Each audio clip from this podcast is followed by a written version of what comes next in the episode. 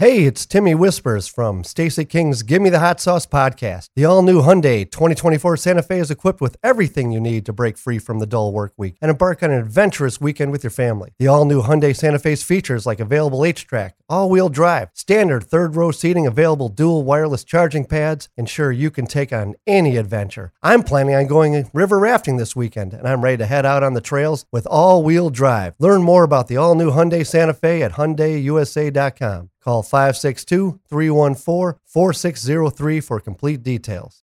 When you need mealtime inspiration, it's worth shopping Kroger, where you'll find over 30,000 mouthwatering choices that excite your inner foodie. And no matter what tasty choice you make, you'll enjoy our everyday low prices, plus extra ways to save, like digital coupons worth over $600 each week. You can also save up to $1 off per gallon at the pump with fuel points. More savings and more inspiring flavors make shopping Kroger worth it every time. Kroger, fresh for everyone. Fuel restrictions apply.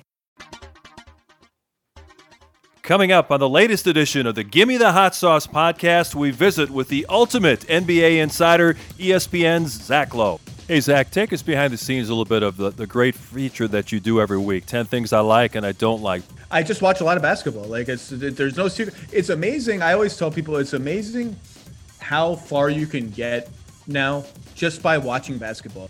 Plus, Stacey takes us down the list of guy code violations. Uh oh Going to health club and these nice, beautiful plush leather chairs, and then you see some hairy, naked guy sitting butt ass naked in the chair, sliding around on the leather, sliding around, and then looking at you, and he'll ask you this question: "Oh, would you like to see something else?" Great to be here for a brand new edition of Gimme the Hot Sauce. I'm Mark Schanowski, joined by Stacey King, and the whole crew is here. John Walsh, Tim Kelly is here, and Southside Susie made the trip, negotiating the uh, treacherous travel from Wisconsin to Illinois. Not so much today, but over the weekend it wasn't so great. We'll get to that a little bit later on our on the download segment. And we got a special treat coming up for NBA fans in our next segment in about 10, 15 minutes or so. We're going to have the great Zach Lowe. You know him from the Lowe Post podcast, his great work on ESPN on their Sports Center programs. You see him on the jump, you read him on ESPN.com. So he's going to join us, catch us up on all things NBA coming up in the next segment. But first of all, we're going to turn to our friend Stacey King, who's been working hard lately, calling some games over at the United Center. And it was good they got that win against the Knicks because that Portland one really stung. I mean, six points in the last five seconds. They needed to bounce back, and, and they got a good win over Tibbs and the Knicks. Well, the good thing about it is is that they found a way to win the game, and that's been a problem, you know, this season is that they're doing all the right things to get to the point to win the game, but they're just not able to finish the game. And so last night was a was a good sign because it looked like the Knicks had got some momentum you know, R.J. Barrett hit a big shot. Uh, and then all of a sudden, you know, the Bulls started executing. They scored five out of their last six possessions, and they finished the game strong. I heard uh, Adam Amin mention on the broadcast yesterday that only like nine times in the history of the NBA a team has lost when they had a five point lead in the last 10 seconds. It happened twice over the weekend. It happened to the Bulls, and then the very next day, the Brooklyn Nets did the same thing. They, they let Beal hit a three, they threw the ball away, and Westbrook hit a three, and they wound up losing the game you were stunned. I, I know you said this on the air, but that I know you so well, and normally you're such a professional. That one, that one hurt you. yeah, a, that was that, that, was a gut punch. I mean, you know, there was no reason why they shouldn't have won that game. Yeah. they played so well. Uh, getting back into the game because Portland had the momentum early in the game and, and got off to a good start. Uh, Damian Lillard is is in my opinion top point guard, one of the top point guards in this league, and and with all the injuries that they had, you're missing C.J. McCollum. You're missing uh, Nurkic. You know, two starters. Uh, they're a little banged up, but you know they found a way to, to come on the road and and to get a game.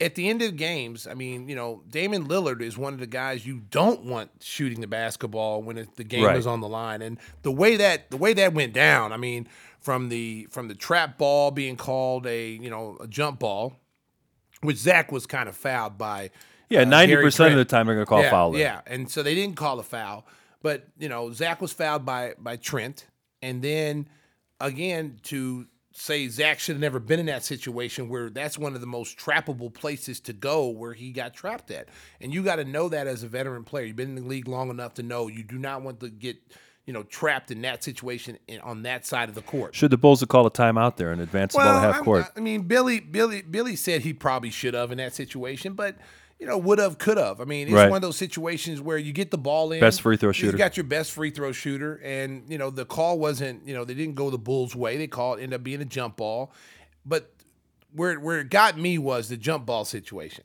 You know, you got to understand they, you know, they're in front of their basket. So you've got to be have your antennas on. You've got to be alert. Any loose ball, man, you've got to get on the floor. You you've got to get on the floor. And so when that jump ball happened, you know, Covington didn't get it cleanly, and he was kind of scooping it with his hands, and that's when you'd like to see someone dive on the floor. Worst case scenario, you know, you call a timeout when you get that loose possession, and then you get Or the clock runs out or the clock scrambling. runs out, or or who knows what happens in that situation. Maybe you get fouled. Maybe he jumps on top of you, gets fouled. They didn't they didn't dive on that ball, and then you give Damian Lillard that opportunity. And Lauri got switched out on him, and then he hit a difficult shot. I mean, that's those are kind of shots that you know that that you know the top players in the league make. You know, they're they're game players, big time players make big time shots, and he made the shot. Yeah, and the last couple of times the Bulls have had a devastating loss, they've come back with multiple wins. Uh, remember, they gave that game away against Golden State. They came away one couple of games. They blew a big lead against Oklahoma City, came back with a three game winning streak. And I think that's one of the things that Billy Donovan's talked about. He wants to see this team not give in to adversity, and that's a good sign. I know you interviewed Thaddeus Young after the Knicks win, and he was talking about the fact that nobody gets down on this team, that, that we're better than what our record shows right now, and that there's good camaraderie within the group to band together, talk things out, come back the next night and try to win a game. I agree with them. I mean, they are better than their record. I mean, they are much better. You know, we looked at the numbers la- from last year's offensive you know, output to this year's uh, output. They went from like you know bottom half of the league to now they're in a top five team offensively. Now on the flip side, because you, there's two sides to basketball, defensively they were 14th in the league last year, so they're middle of the pack. You know, this year they're down to you know in the in the bottom 20s, and in order for them to win these close games, that defensive numbers have to be up. They have to be somewhere back to where Right. they were last season, and you're going to start winning these games. I mean, you look at New York. We were talking about this last night. The Knicks. One thing you know about a Tom Thibodeau team, and people who saw him here, his team is always going to play hard every night. There is no nights off when you play a Tom Thibodeau team. Doesn't matter what their record is, doesn't matter if they're a playoff caliber team or not. He's going to have them play hard every night, and that's been the case this year with New York. They're much better than they were before he got there. You know, uh, I'd like to ask uh, Tim here. You know, Tim's here. Yes, oh, I didn't even know he was here. because I think it's in the. You know, you've mentioned some exciting games, some exciting players. I know in one of our segments, I think he mentioned that as the sixth man of the year. But I really want to know, with really nothing going on in the city of Chicago with sports, where is your level of excitement on this team? Jeez. Sorry, sorry to wake you up, Tim. I had to nudge him for that reaction. wow. I, I already thought I gave Come up on, when Tim. I said that. I, I thought uh, you know Thaddeus was a sixth man of the year candidate, but uh, Stacey shut me down on that. So um, I didn't shut you down. yeah, it was a bit of a shutdown. No, but, no, uh, we were talking off camera. We were talking off, off and, mic. and, and uh, my point was is because Billy Donovan, if he sees a recipe that's working, you may see some shifts in that lineup, and uh, the way he plays that, and uh, the way he's played, and the consistency he's had over the past few games, I I'm putting him in that category, whether you like it or not. That's so that gets me not the question, though, that I was asking you. Oh yes, I do like Tom Brady too. Wow, wow. So I'm going to take that non-answer as that you're still on the fence, maybe about the Bulls. Oh, you a senator now? No, no, it's Yeah. not that I'm on the fence. I think you got to look at what opportunities they have coming up, and you look at the uh, trade deadlines. Um, there's some opportunities there to to change some things, and I know Stacey's chomping at the bit here. about No, what no, no, do. no. I'm just saying before we all hit the panic button, okay? No panic Before we hit the panic button about this Bulls team, you got to remember they're sitting currently ninth in the playoff race, okay? Yeah. What they're what realistically the goal should be this year is to get somewhere in the playoffs, okay? Taste the playoffs with this Oh, yeah. team. All right, that's the goal right now. Sure. Whether it's six, seven, eight, and I think they're supposed to extend, expand the To 10. to Playing, 10. yeah. Okay. So just get to the playoffs, feel what it's like to be in the playoffs, see the intensity of the playoffs, and see how the game is different compared to regular season to the playoffs. It's a different intensity. And so if this young team can experience that, then now they'll understand like what it takes to get to that level. You correct me if I'm wrong, but I think you did predict that the uh, the Bulls would be in the playoffs. Yes, I did. Okay, okay. And I predicted that they'd win probably between 40 and 45 games, which I'm still staying with that. Yes, I am. They're only playing 72 this year, I don't care. I still think they're going to win 40 games. I, listen, they won they won 21 games I think last year. And- 22, yeah. Yeah, 22 games last year, okay? And we played 70 something games, okay? So, I'm basing it off of it's a different mindset with this team. It's a different attitude with this team. And you got a different coaching staff with this team. This guy has these guys believing that they can do some magical things. You can see it. The attitude's different. You heard Thaddeus Young last night talk. Yeah, that was a great interview. I mean, the whole attitude of this team is different. You know, they believe that they're better than their record. They know that they've given some games away. So I'm jumping. I've been on the bandwagon. So Oh, yeah, you're not I- going I'm anywhere. not going anywhere. I'm riding Yeah, with them. I, I mean, I, I think they'll make the playoffs because of the ten teams, but 45 wins, they're gonna get have to get really hot at eight and eleven. I 11. don't like your attitude. I'm just You saying. just brought this whole show down. I did not bring the show. I'm This just is- re- is a guy real. who works with the net. I mean, the, the Bucks, and so he's out here. He doesn't got nothing nice to say about the Bulls. No, I- Uh, that's hater in not- the house. Hater in the house. Hater in the I house. we were talking. You'll find out in the next segment. okay, we. I can't wait. I can't wait. Wow, have some more colas while we're waiting. Oh yeah, my Haribo, my Haribo little uh, colas now are here. now that's your own bag. So you Yes, didn't. So, yes, yes, So yes. what do you now prepare those before you? Yes. That's the red Before- cur, the red cur size bag. before before I go to the game, Yep. I put me some in my little Ziploc bag. Okay. Stay nice and fresh. Stay nice and fresh. I know where I know who's been in them. Now who gets in there besides Adam and me? Nobody. Just the Nobody. king. Not even Adam. Oh no! Nothing nobody- becomes nobody- between King listen, and let his me tell you colas. something. Let me tell you something. When you go from a when you go from a regular candy bag where you can actually pour it in people's hands to a Ziploc where people have to reach in, It's oh, over. I'll, I'll cut you. I'll cut your hand off. Don't touch my candy. Now lose can your man card. Huh? You can lose your man card. Yeah, we're gonna that. get to that one too. yeah. No, but can you reach in? You reach in and hand Tim a cola because I think that just happened. He let me reach into the bag. I, I, let, I, let, I didn't- I didn't know he was reaching into the bag. I didn't know if it was a trap. That's a I thought- violation of I man thought card. he had- Wow. I thought he had gloves. I did not Yeah. know that he reached in there barehanded. Okay. Well, he- now he I did. may have to throw my colas away since you just brought that to my attention. That's a lot. That's like a hundred dollars.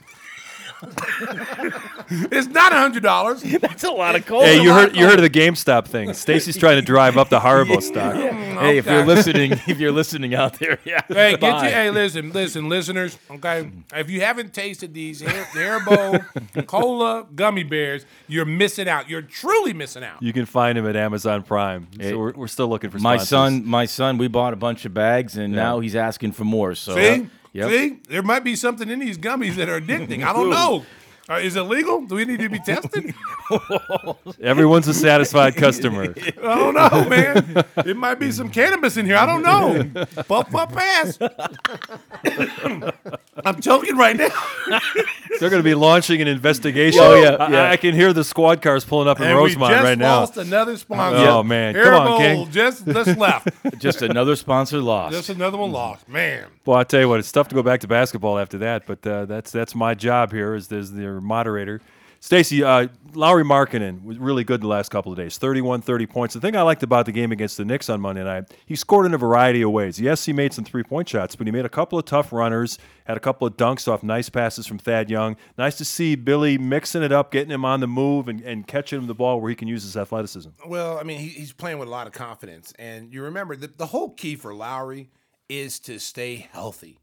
You know, if he misses games with injuries, that just sets him back. He, I mean, he started the season, preseason, and the early part of the season on a roll. Then he gets hurt, and then he has to come back and get himself back into the flow of things, which he did very quickly. So if he can stay healthy, um, and I say this every night, the Bulls' top three players have to play good every night and have to be Yeah. consistent every night. Zach LaVine has to play at a high level every night. Lauri Markkanen has to play at a high level. Coby White, who is the third player, you can get by with Coby not playing at a high level every night because you get guys like, you know, Thaddeus Young coming off the bench, you know, Otto Porter coming off the bench. So that third guy, which is Coby, I believe is that third star player, the third best player. you can afford to have him have some off nights because you have other people that can pick him up. But Lauri and Zach cannot have subpar nights. And the guy who's been picking up Coby White lately has been the guy coming off the bench, the veteran Thaddeus Young. Three straight games, almost had a triple double, and we referenced the great interview that you and Adam did with him after the game. he he was like, "Oh man, I can't believe I can't get this triple double." I mean, he, ah. he's been having a ton of fun playing in Billy Donovan's system. They're doing utilizing the strengths that he has in terms of being able to pass out of the post, score on the low post, and and it's it's been a rejuvenation for Thad Young. What is this year 14 for him? Yeah, I, I tell you what though, this is a prime example of a coach having the pul- knowing the pulse of his team, understanding the strengths and the weaknesses of his players. And Billy Donovan has done his homework. He's been in the NBA long enough. I'm sure he's had games where Thaddeus Young has given him problems, and he remembers. And he has only done is put Thaddeus Young in positions to succeed. Get him back to where he's comfortable. He's not a three point shooter. Billy Donovan knows that, but he can go out there and stretch the defense out there to the three point. He's not an awful three point shooter, but he's where he's good at is being that safety valve. So you know when he when when the Bulls offense gets stagnant, he can flash to the to the post, get the ball, and then be able to make a decision with that basketball. Both him and Lauri have worked really well together because Lauri's moved to the five and then Thaddeus is at the four. But on defense, Thaddeus guards the tougher inside player. So the versatility there has really helped the Bulls, and that's really kind of honestly uh, one of the big reasons why they have um, had success lately because the bench is having more assists Oh, yeah. than the starters. Yeah. I mean, they're they're. I think even last night, I think the assist was you know a huge difference. I mean, plus fifteen, I think, off the bench. And Thad Young has been such a good passer out of the post. He's had some great no look feeds to Lauri. He had one play where he set him up for a dunk. You even coined a new nickname for him last night. Oh yeah, Thagic Johnson. Thagic. All right, not magic. Thagic Johnson. And he liked that in the interview. Yeah, he did. He did. He thought that was. He thought that was cool. He- you know, not everybody gets a nickname. You know, That's right. You, got to earn a nickname. It's gotta happen naturally, You, got to happen naturally. You just can't give somebody. Yeah. I mean, like Timmy Whispers. Yeah. Okay. Since he never talked, That's it was perfect, easy. yeah. It was easy to give him a nickname, Timmy Whispers. Okay. we got Southside Susan. Okay, she's the ranter. So you know, she she rants and raves. So we call her Southside. If looks Susan. could Yeah. kill, Yeah, Stacey, I know. looks I know. I know. kill. I know. I got my pepper spray in my pocket. But anyway, um, so so you know, he, he's he's he's a guy that you root for. You know, he, he didn't have the success that he was used to with Jim Boylen because I felt like they didn't use him right. Right. And you don't want to keep beating Jim Boylen up. I mean, you don't want to keep beating up a dead horse. But it is what it is. The the proof's in the pudding. He did not have uh, the career that we're so used to seeing Thaddeus Young have when he was in Philadelphia, when he was in Indiana, and now you're starting to see like he still can play at a high level. Bulls will have a rematch against the Knicks on Wednesday night, and I know because of the pandemic, every interviews are are done via Zoom, so you don't get really a chance to say hi to Tibbs or anything like that. But just observing him, watching him try to fight the mask when he's yelling out everything, what was that? Ice! like, what was that like watching Tibbs last night? I tell you what, man. Tibb, listen, you will never hear a player who played for Tibbs say a bad thing about Tibbs. You know, people think, oh, the players hated playing for Tibbs. He drove them into the ground. Every player speaks so highly of Tibbs, mm-hmm. from Jimmy to you know Derrick Rose to you know Joakim Noah. You know, all the players that ever played for him, and you know he gets such a bad rap. But I, I think you know, just sitting there and watching him, he's a lot more calmer. You know, you can still hear him go, ice, ice, you know. Uh, he's got the Gene Keady look going a little bit. You know, he's got the comb over. You know, I, I said, come on, Tibbs, you got to let it go, man. Get the get Yeah, the, it's get, going get fast. The, get the pizza pizza man here, do the uh, Little Caesars with the little uh, Julius Caesar cut. Maybe get that Carlos Boozer spray on. Oh, oh, wow. No, you don't want to get that, man. You, no, you definitely want to get that. That was too obvious. you know, or, you know, you can call Brian Urlacher and see if you can That's get a true. deal with that. Yeah. Uh, He's on our you know, wall. you know, he was ball headed, and all of a sudden Yeah. now he's got, you know, looks like Donny Osmond. You know, so I, I don't know. I mean, you know, but I, I, it was great seeing Tibbs come back. Um, he's a good dude. I, I, I always had nothing but the utmost respect from from Todd Thibodeau. Real quick, uh, you mentioned D Rose, and I think we talked about it on our Zoom call yesterday. Do you see a, a re- reunion of sorts with Free D Rose, get him out of Detroit. I, I think someone's going to make a play for D Rose, whether it be the Lakers or the Knicks. The Knicks really want him, but I tell you what, I, I watched their team yesterday, and the one kid I came away highly impressed with was that Quickley kid. Oh my goodness, he's got some D Rose in him. He's not as athletic as Derrick, but he plays bigger than he. He's kind of you know he really reminds me of is uh, Schroeder with the Lakers. Yeah. he reminds me of him. He can shoot the ball. He's he's long and gangly. Uh, he's he, know, he's had some big games for the Knicks off the bench. And I was talking to a friend of mine who's a scout with the Knicks, and I said, "Why isn't this kid starting?" You know, because it seems like they got back in the game when he came in the game because the Bulls were killing them at, at the end of the first quarter, and then Quickley came in, and that second group came in and got a lot of energy boost, and he got them going. So um, I was impressed with him. I, I, think the Knicks are going in the right direction. Uh, they got to get more minutes from Obi Toppin. You know, this is yeah, he only lo- played this, eight minutes. Yeah, this is your lottery pick. You, you gotta you gotta play him. I, I know Tibbs That's likes Tibbs. Tibbs likes veterans, and Julius Randle's in that Joakim Noah role where he's that point forward. Um, and I like Julius Randle. I, th- I thought, you know, I- it looks like he's having a great career there. But you don't take a Obi Toppin in the lottery and only play him eight minutes. I mean, you got to get him some minutes. Well, that's Tibbs. Kevin Knox. Yeah, Jimmy went through it. Now Kevin Knox isn't playing. Dennis Smith is going to go to the G League, a former lottery pick, because he can't get in the rotation. I mean, it, then- been an interesting and don't situation. forget about the point guard from France, uh, Frank Ntilikina. he didn't play playing. at all. Yeah, and Taj got a DNP CD too. Yeah, well, Taj, I think Taj needed a day off because he played twenty something minutes. He, he just came back. He just signed Right. with them, so he played. I think the first night he played eight minutes, and then he played against the Clippers. I think he played like twenty six minutes, and he probably just you know Tibbs probably said he probably needed a rest. He'll probably play tomorrow though. And Bulls fans would be always enjoy seeing Taj Yes. Gibson play. One of the great guys. That he was the guy where he came up with the first use of the uh, hard hat lunch pail. Yes, yes. Um, you know what? It's funny looking at Taj because you know Taj came as an, came into the Bulls as an older rookie. You know, Right. he didn't come in with a lot of fanfare. His his work ethic, you know, the things he did wasn't sexy to like what people would want to see a power forward. Like he wasn't like Kevin Garnett or or you know Shawn Kemp type player. But the one thing that was consistent with Taj Gibson was his effort every single night, his defensive effort every single night, and he never complained. He, he wasn't one of these guys, I need the ball, throw me the ball. He just went and got it. Offensive rebound, putbacks, you know, hustle plays.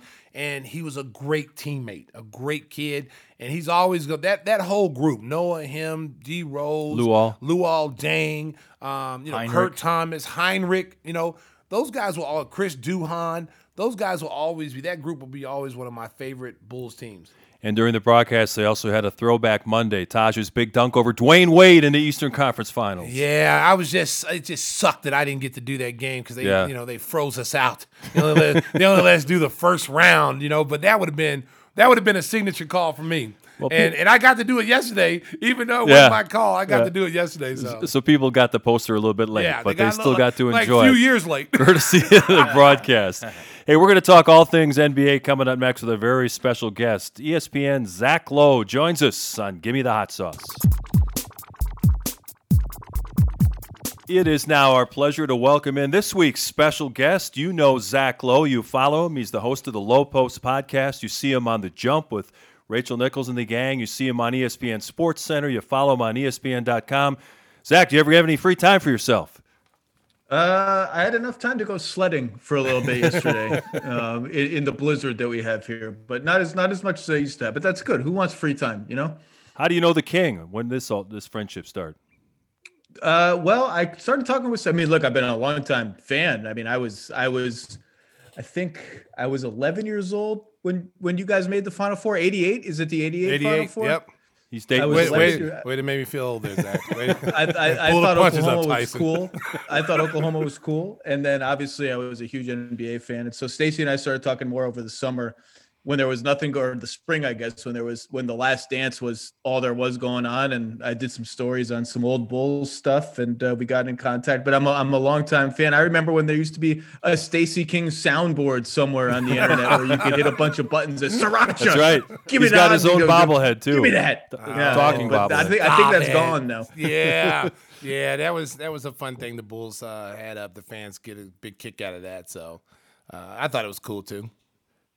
So, so, I liked it. Zach. What do you think about uh, this this current Bulls outfit? I know that you devoted a big part of the last Lowe Post po- podcast with our good buddy Nick Friedell, talking about the Bulls for half the show, and it's kind of an interesting place they're in right now. They've got a new front office, a new head coach. But they've got the same roster, and a lot of the fan base is wondering how many of these guys will still be around when they're still good. Let's when they get to be good. Let, us start with Lauri Markkanen, who's going to be a restricted free agent coming up this summer. Do you think Lauri's part of the long term plan, or is that a still to be determined? I think the two big tests for the new front office for the two big questions are Lauri and Zach, and sort of just so those there will be trade demand for Zach. There already is, and they'll have to decide, you know, if he's part of the core and Lauri's free agency coming up. He's had such a weird up and down career. Every time you're you're ready to sort of step, I was super enthralled with him when he came into the league. I thought this guy has all the makings of a star stretch for guy who can average 22, 23 a game, be the hub of an offense as a screener. And the injuries and the confidence issues, but then every time you're ready to be like, you know what?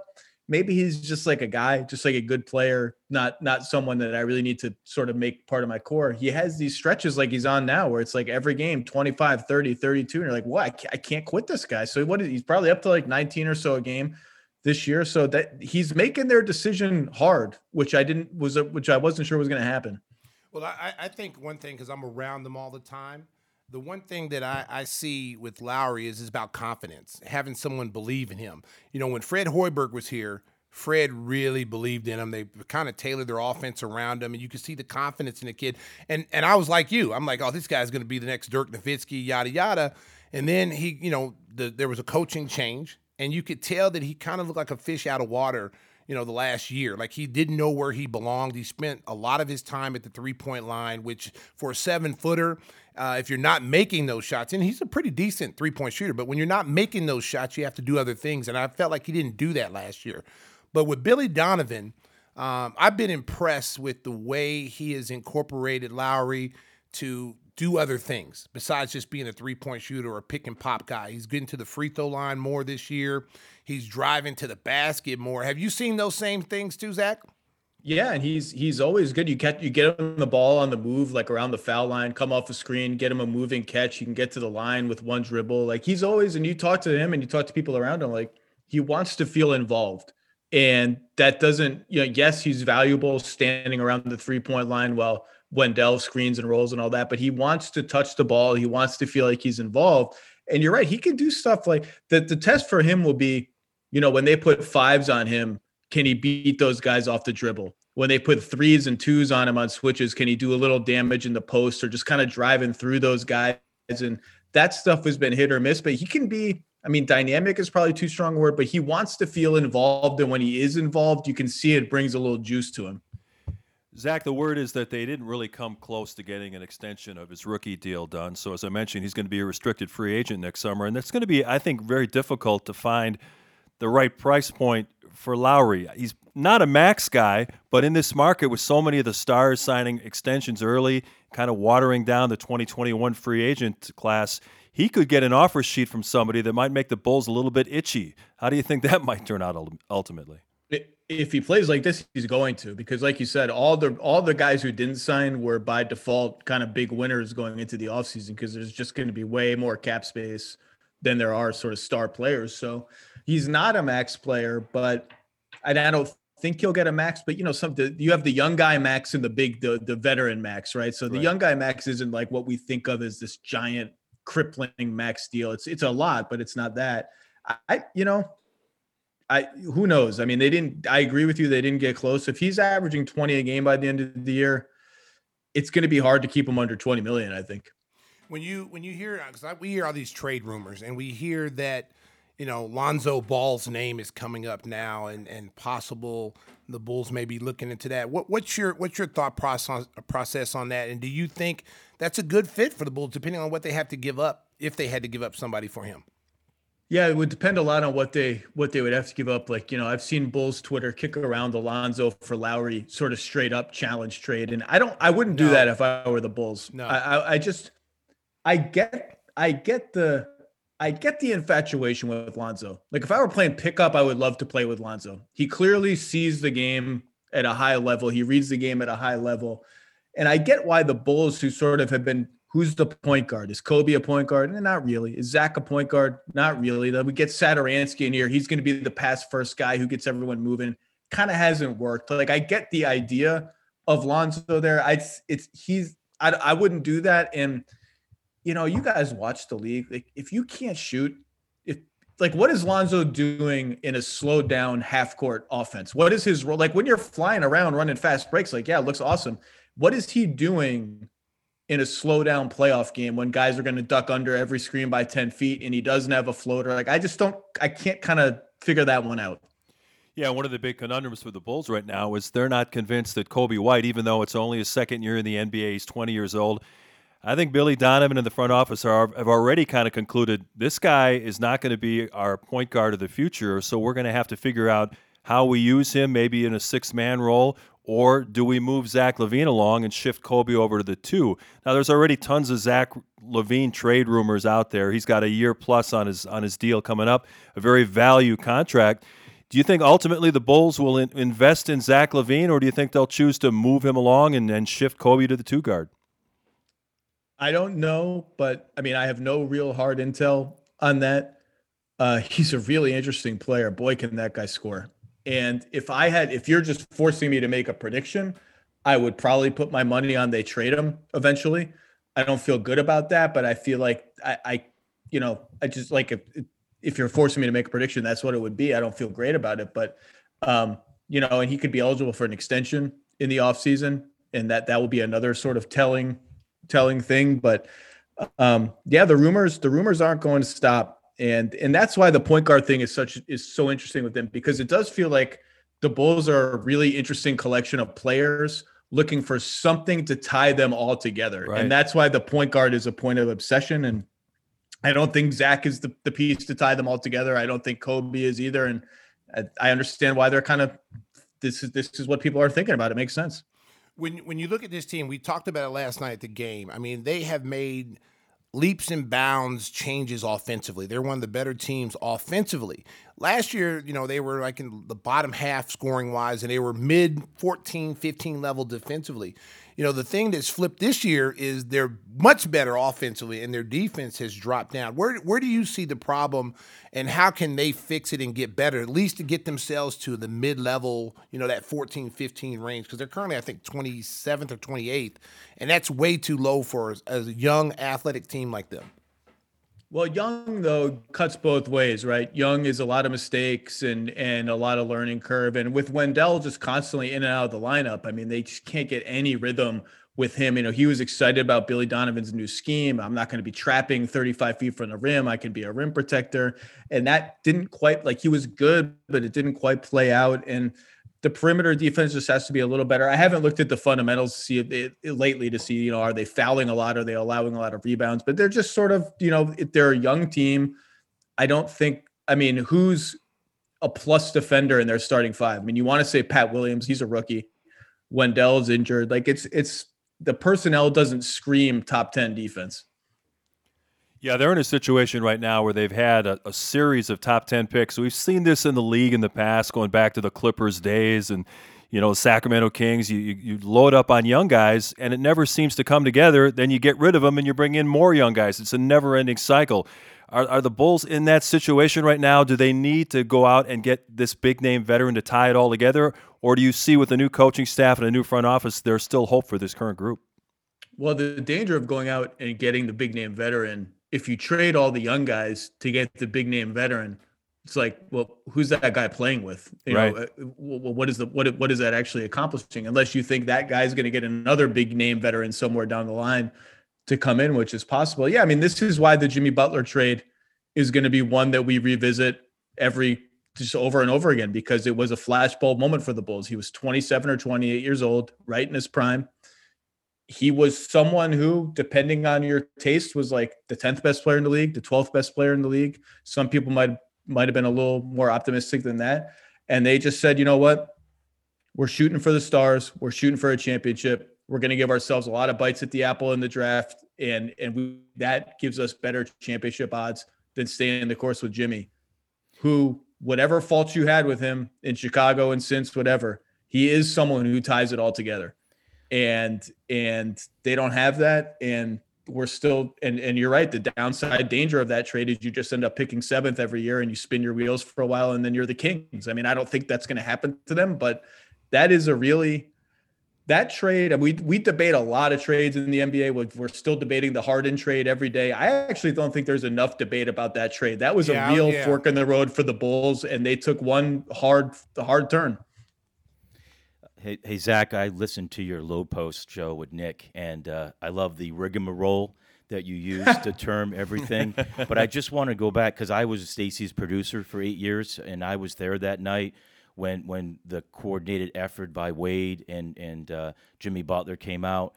And I don't think Rondo d- got enough credit because he did show up every night. I used to watch him with Isaiah Canaan going hard every game, hard making him a better player. And it was uncomfortable before the game. And I'm just going to say, you know, for the record, if the Bulls, if Rondo doesn't get hurt against Boston, they win that series. So I just want to make that Maybe Jimmy's clear. still here. You know, maybe Jimmy's still here. but th- you, you go back to that game too. He had 11 points, nine reads, 14 assists, five steals. Rondo, I'm a Boston guy. I, I love Rondo, but I just want to make. I don't think that point was made enough. Is that he called those guys out because, you know, I mean, I love Jimmy Butler and Dwyane Wade. I'm not gonna. I'm not here to say, but I know Rondo showed up every day. So I just want you to, to you know, as you fi- file that away. Um, and, and for my question, Oh, thank you. I was wondering when you could Yeah. get to the question. the, Well, I- pre- the, pre- the preamble was great, well- but we got to get to Oh, the yeah, question. Get to the question, man. well, my question is, on, Zach fell asleep. I now I now direct the Milwaukee Bucks, and so I just want you to kind of give us an idea since we're in the same division. But what I see is big guys with the wall on Giannis, and that's worked since Toronto. And now you have teams every night running threes, and they just broke a record for the most threes allowed, and they won last night. But you know, a little concerning. You know, where you see this Bucks team uh, as we head into the. There's no time limits on podcasts, but you got to get to the question. man? Damn. That's the question. Zach, there's like 20 Zach. questions here. What? All right, so, all right, so the Bucks, the Bucks, Oh. um, the Bucks are first in offense by a mile and 15th in defense. And if you look at their defense, and they were first in defense last year. If you look at their defense this year versus last year, everything is exactly the same, except teams are hitting all their threes. The attempts are the same. Where the attempts are coming from are the same. Like they actually don't allow a lot of corner threes. They allow a ton of longer threes. They're just going in. And so it just raises the question are they getting unlucky or are they doing something schematically that's leaving the wrong guys open? And if you watch, so they just had two games. You, you said they won last night. They blitzed the Blazers. Yeah, yeah. Before that, Charlotte put up 126 on them, and New Orleans put up 131.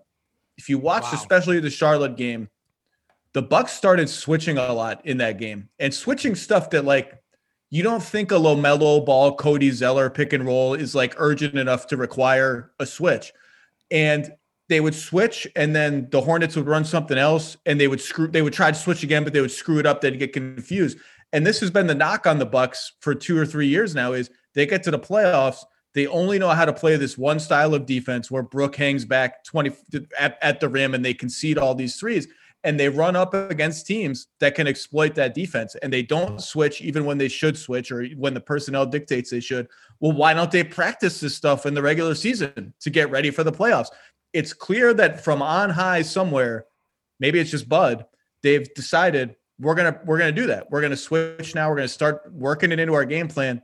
And there's definitely been some hiccups, but I think it's smart of them to play the long game because if you get to play the Heat and Tyler Herro and Duncan Robinson run a split action on the wing, and you don't switch that, you're just not going to beat the Heat because they're going to get open threes out. That those guys are like the same player. You have to be able to switch stuff like that. If you get to you know, a, a, team. I'm trying to think. If you get to face Kemba Walker in the playoffs, or you get to face, you know, the the Nets, you can't just let James Harden and Kevin Durant walk into off the dribble three pointers on the pick and roll with Brook Lopez at the basket. Like you're going to lose. You have to have a little more versatility. So I think they're trying to work on that. Speaking of the Brooklyn Nets, um, you know, I love Kyrie Irving. I think he's an explosive talent, but just watching them play when he was out. I thought James Harden and Kevin Durant play really well together, and that they don't have a lot of depth because they made it to the trades and got rid of most all their their bench players. What do you think about maybe trading a, a Kyrie Irving to get other players back to strengthen that? Because Kevin Durant is the one superstar of the three that can play with everybody, and he can find a role to to fit in and still get his, but don't, doesn't look like he's actually trying to get his. You know what I'm saying? Where the other two are ball dominant players. And James Harden has shown you that he can play point guard and, and, and distribute the ball. I mean, he's had a bunch of double digit assists. He's had a few since he's been in Brooklyn. So what do you what do you think about that, Zach? Totally agree. And look, these are not easy decisions, right? Like these are the decisions that keep GMs up at night and and and stress you out. And there's lots of variables that go into them. But if you gave me the choice of like every version of the Nets on on a whiteboard, so you have the current version, you have Harden, Durant, no Kyrie, but all my depth. You have Kyrie, Durant, no Harden, but all my depth. Blah blah. I'm taking Durant, Harden, and all my depth. Yes, and no Kyrie. Yes. That's the version. Now, that doesn't mean this current version can't win the championship because you know better than I do. You get three dudes that good together, you find a rhythm, you can absolutely win the championship. I'm just saying you've compromised your entire future for seven years and given up LeVert and Allen, who are good players, and Taurean Prince is a useful role player to to build this team. Well, I'd rather have all those guys in Harden and Durant. So I totally agree with you. The problem with trading Kyrie is twofold. Number one, he just took a hiatus and nobody really knows why. And every other team in the league would need sort of some answers to that question. Like, is this guy is this guy going to be in if if we trade for him? And number two, he and KD came as a package deal. So you you have to assume if they ever get there down the line. And I agree with you. That makes theoretical sense, right? Let's replenish our depth by trading our third star for all that depth. But KD is probably going to have to sign off on that, you would imagine, which may or may not happen. But I, I agree with you. That's they're all good versions, but that's the version I like the best. Yeah, ultimately they're going to have to play some defense because they've played next to none since the trade, or really most of the season. The game the other day when they lost, uh, blew the game in the final seconds again against Washington. That final score 149, 146 in regulation. Now, two of the worst defensive teams of all time. But you know, you know the best defense in the league over the last uh, ten games? The Knicks, Houston. Okay, yeah, they've been yeah. winning too. That's that's a big reason why. What I was going to get to was NBA Twitter was talking about Bradley Beal's body language early in this game that he seems checked out. Of course, then he got hot in the fourth quarter and helped them come from behind to win. What's your read on the whole Bradley Beal situation? You think at some point before the deadline, he and his agent are going to try to force a, a move out of Washington? Are you telling me the NBA Twitter overreacted to yeah, a very, maybe, very just a little sample bit, size yeah. of information? yes. Uh, I don't know what's going to happen with Beal. You know, all I've heard and all the reports today are status quo. Wants to win in Washington. Nothing has been, no move has been indicated. No pressure has been put on the Wizards. And I really think he does want to win there. I think he likes it there. They've built the team around him. He's a loyal guy. He grinds and grinds and grinds. I mean, he's the guys he's had to play with the last couple of years. You would understand if he had gotten frustrated. I mean, the team just isn't ready, and he is ready. He's in his prime look, I, I don't I, I don't want to speculate what he is or isn't going to do. I just know that in these situations, it seems almost every time, no matter how what what is in the guy's heart and soul and what his intentions are, there just comes a point where everybody looks at each other and says, it, "It's it's time." And I just it again, I've I've already said this before. Like if you're forced, to, if you want me to bet, like I I bet that maybe it's not this season because it's such a mess with the virus and relocating your family and he's got two small kids. Maybe it's not this season but if the wizards are bad this year or next year there is I, I, just find it hard to believe that a time doesn't come where bradley beal says you know what? And the wizards would probably say yeah you're right. We, we've all tried. Let's let's do right by you. When you when you look at the los angeles lakers they they had an overhaul in their roster. They got younger. And do you think this uh, ensemble of lakers has the ability to repeat as champions, or do you see them making some kind of move on a buyout, somebody being bought out, or possibly strengthen their roster before they get to the playoffs? I, I do think this group can win the whole thing. I think they're better than they were last year and more versatile. Um, that said, we we we always see there's always buyout guys that go to the two or three best teams in the league. So they'll they'll probably get someone. But it's it has been interesting the last couple of games they've shrunk their rotation a little bit. Frank Vogel has given both Markieff Morris and Wes Matthews two straight DNP CDs uh, behind Caruso and behind Talen Horton, Horton Tucker, whose name I still can't say. Um, so that says like they're pretty comfortable with their depth if they're just straight up not playing those guys. But you know how this works. There'll be someone will find their way to chase a ring with the Lakers. Hey, Zach, take us behind the scenes a little bit of the, the great feature that you do every week 10 things I like and I don't like. Because someone who's been in the profession for a long time, I can't even imagine the man hours that go into that one. And two, how much help do you get with all the video clips? Because the detail and the explanations are so fantastic. Let people inside what's going on in the court. How much time do you spend on a weekly basis trying to get that thing together? Well, first of all, thank you. Second of all, it's so boring that the question will not be interesting. But I just, I mean, I just watch a lot of basketball. Like it's, there's no secret. It's amazing. I always tell people it's amazing how far you can get now just by watching basketball. Like when I watch basketball, I don't tweet. I don't have like a third screen going on over here. I'm not on the phone with people. I'll text like some people in the league if I'm watching their team play and I have, hey, that play was cool or this and that. But if you just in fact, that that Celtics Bulls series from oh, yeah. whatever years ago, the Celtics, if I recall, in like game four or something, played some crazy zone defense where they hid Isaiah Thomas all the way in the corner. And every time the Bulls tried to screen to get Isaiah Thomas into the play, they would switch him up. It was like a crazy zone. And nobody wrote about it for two days. And I wrote about it. And someone with the Celtics called me and said, I can't believe nobody wrote about this for two days. And I'm like, it's because they're just uh, like just watching the game. It's like the lowest hanging fruit you can get. So I just watch a lot of basketball. And as far as the clips go, I take all the I have a whole file. It's like 20 pages long of plays and clips, and I send it to magicians at ESPN. And I just sure. say, give me the video of this, and they I, they make it. They make those clips for me. But writing it is not that hard. It's just you know you just got to watch a lot of basketball. But basketball's fun. It's fun watching basketball. I do think like if you ever see me at a game, I don't have my laptop open. I'm not. I have my laptop open to take notes, but I don't tweet. I'm not. Jackie MacMullan says uh, I'm her favorite person to sit next to at a game because I'm the only one that doesn't want to talk to her. I'm like completely antisocial during the game. Hey, while we're while we're taping this, uh, your buddy Woj dropped a Woj bomb, saying that uh, oh. they're getting moving closer to an All Star game, a one night event where they're going to play a game and the skills competition in the same night. People have debated whether or not, with the pandemic, that this is something that the league should really be pointing towards. But clearly, it's important to both sides, and it'll be a big moneymaker, and, and they're going to try to get a charitable aspect in there as well. Yeah, the both sides thing is important. I think in a lot of the discourse about the the virus and how the league is proceeded.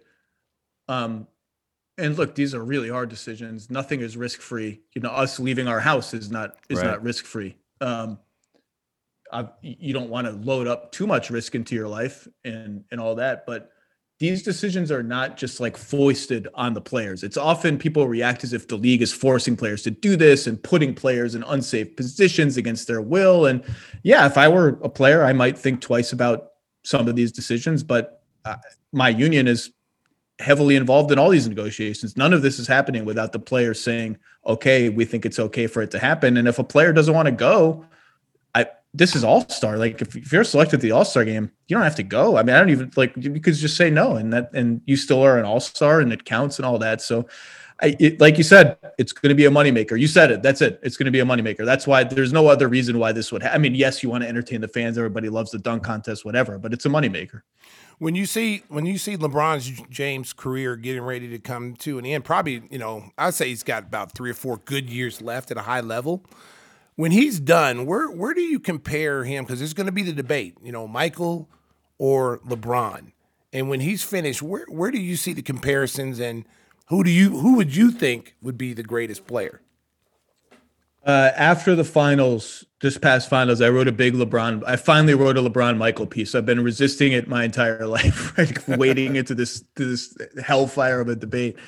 Um, I think when it's all said and done, if LeBron wins another championship, so he gets to five, I, I just think in ten or fifteen years, when we've had time and space, we're going to put the resumes up side by side and LeBron's case is going to be more overwhelming than we think, except there's one thing he can never be, and that's 6 and 0. Yeah. And if all you care about is 6 and 0, then the whole debate is meaningless to you. There's there's no way LeBron can ever he'd have to win 8 rings to to win it, right? And Michael doesn't have a series like what happened to LeBron in 2011 against the Mavericks when he had a meltdown and was a shell of himself. Like that that Michael didn't have that on the big stage. But LeBron's going to be maybe the all-time leading scorer in the NBA and one of the greatest passers of all. Statistically, his case is going to be overwhelming. And if he wins another title, so it's five to six, and he's made a gazillion finals. I, I think if you're able to look at it rationally, the cold, calculated, analytical case is going to be pretty easily and heavily LeBron. But if if six and zero, oh, and look, I grew up in the Michael era. I remember watching those games. I remember watching some of your games. I remember the Stacey King game in Portland. Okay. Like that series 2 2, that was series was a 2 2 series. The 90 was a 91 finals. Yep. Um, as a fan, as a teenager, whatever, you just never thought Michael could lose. It was impossible. I don't care if it was game six, uh, game seven against the Knicks, game six against Utah, a 2 2 series, whatever. He was indomitable. He was invincible.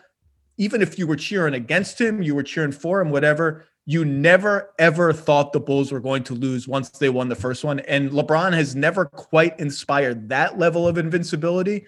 Uh, but statistically, the case is going to be overwhelming. Yeah, and Space Jam 2 is coming out soon. I, I, I that was one thing that I don't think needed to be repeated. You know, I, it was fine the first time, but do we really need a Space Jam 2, Zach?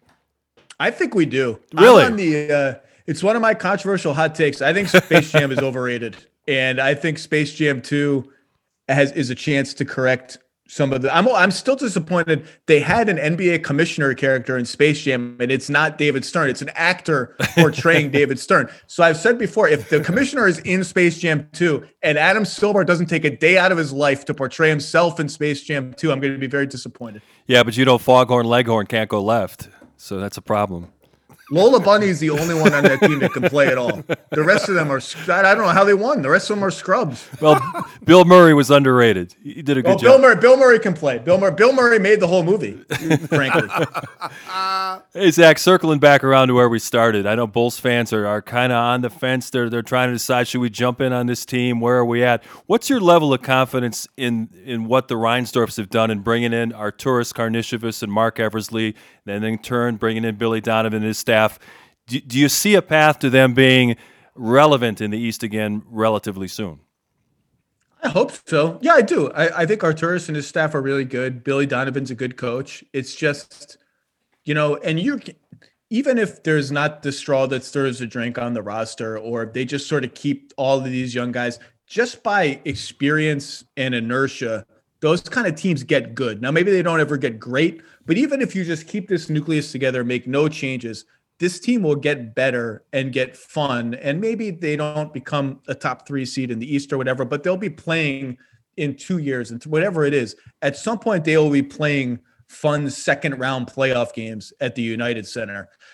They have bigger dreams than that, and they should have bigger dreams than that. But yeah, I, I think this front office is is going to make more right decisions than wrong ones for sure when you look at the Denver Nuggets, the team that I feel is the team that's going to surprise a lot of people again this year, um, do you think they legitimately have a chance with Jokic getting past? I don't think they're going to beat the Lakers, but to be in that position where they can play the Lakers in the finals again, and do they have enough to challenge the Lakers? Yeah, I think the Nuggets. I had them in my inner circle of of contenders behind the Lakers. Uh, I had the Lakers as favorites to repeat entering the season, and the Nuggets in the next year with Milwaukee and the Clippers. I to, to which is just kind of saying like the Nuggets are a hot streak or a sprained ankle away from being in the finals. I'm I'm super high on the Nuggets. When they were seven and seven and scuffling, I kept telling people I'm not worried about the Nuggets. I'm not worried about the Nuggets. And Jamal Murray's got to get healthy. You can see him every game. He's playing with his elbow and his shoulder. He's not healthy, but the big fella is so damn good and Michael Porter Jr. is just figuring out how good he's going to be offensively. Defensively, they need to get a little better, and that's going to be a challenge for them. But I, I think they're legit. And like we saw in the bubble, if you want to win at the highest level, it, you really need to have two guys who can create their own shots at, at an elite or at least above average level. And in Murray and Jokic, they've they've got that. And Jokic might be the MVP right now. If you stop the voting today, he might be the MVP. Wow! Since Stacey brought up the Western Conference, you think we'll get the all Staples Center Western Conference final, or is there just too much going on inside that Clippers organization that uh, they may not get to the finals again, the Western Conference finals this year? No, they're the odds-on favorite to play the Lakers. I think they're they're uh, they have more two-way potential than the Nuggets, right? They have fewer questions to answer on on defense for sure, and their offense is number two in the league. So everything I've heard coming out of the Clippers is is pretty like everything's copacetic this season, you know, and and Ty Lue has made some adjustments, and some guys have different roles than they had last year. But Paul George is playing great. He's doing everything he promised he would do before the season when he said he's gonna he's gonna show people that he's still Paul George. So I think it's it's totally plausible, and it would be really really fun to have to have that LALA series. If maybe we could have it with fans at some point, that would be amazing. Would you think that the Miami Heat, who was the surprise bubble team who went through everybody in the bubble, and they've struggled a little bit with injuries. Jimmy's been in and out of the lineup.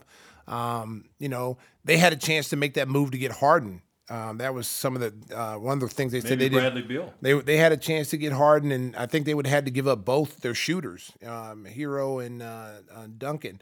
Um, would you have made that move if if you had a chance to get Harden and you had to give up, you know, you had to give up one of your young shooters and uh, maybe some picks to get Harden? Would you have made that move when, for Miami? when you look at what Houston actually got, I don't think Miami had a chance. I mean, like I don't think because they already they owe picks already, so they're limited in the number of picks they can trade. And you look at, I mean, they didn't get LeVert, but they turned LeVert into Victor Oladipo, and they could have had Jarrett Allen. I mean, you look at all the picks and all the swaps they got. I'm not sure Miami can get in into that ballpark. But yeah, I mean, everyone. I remember reading these reports that oh, Tyler Herro's been taken off the table and James Harden trades. Like that, that's not a thing. Like I, I'm not sure Tyler Herro is on the table, but I know damn well sure Pat Riley is like, no, hard no. We're not even going to take a call on Tyler Herro. Like this is the Heat. They chase superstar players. That's what they do. And man, you put Harden with Jimmy and Bam, two guys who defend like that. Like that. That's pretty interesting. Who can cover for his weaknesses. So. You know, they're in a deep hole right now. I'm not sure they have the juice to get Bradley Beal, so they're probably going to have to dig out of it with what they got. Zach, you've been so generous with your time. We appreciate you catching us up on what's going on here and home with the Bulls and around the NBA. Keep up the great work. We love the podcast. As I mentioned, the 10 things I like and don't like is just fantastic. It's it's must see every week and we appreciate you joining us here on Gimme the Hot Sauce. You know, it won't be long. Stacey King is the biggest draw in Chicago. I mean, will, will- oh, will that Man, ever up, will that ever change at some point in the future? man. No, No, no, it will not. It will not. I thank you guys for having me. It's it's fun. Can I give one guy some love before I get off? go ahead. Absolutely. How about my guy Thaddeus Young? Oh, he's been great. Oh, oh, Triple, triple, double threat every game, spraying passes all Hey. over the place. I love Thad Young. I called him, call- yeah. I called him Thadjic Johnson yesterday. Oh, I love it. Yeah, I love was, it. I'm gonna tell you something about him. We last year, you know, he came here with the premise of he was going to be a starter or have a prominent role under Jim Boylen, and it didn't work out for whatever reason. He was a great pro, consummate pro, didn't pout, didn't cause problems, didn't force a trade. He just handled his business. You know, was an example to these younger players. And now Billy Donovan, who recognizes what he can do because everybody knows Thad's game. You know, he's got that great post up game. He takes advantage of matchups. Uh, he- he's not a three point shooter, but he can he's he can shoot it and, and keep you honest.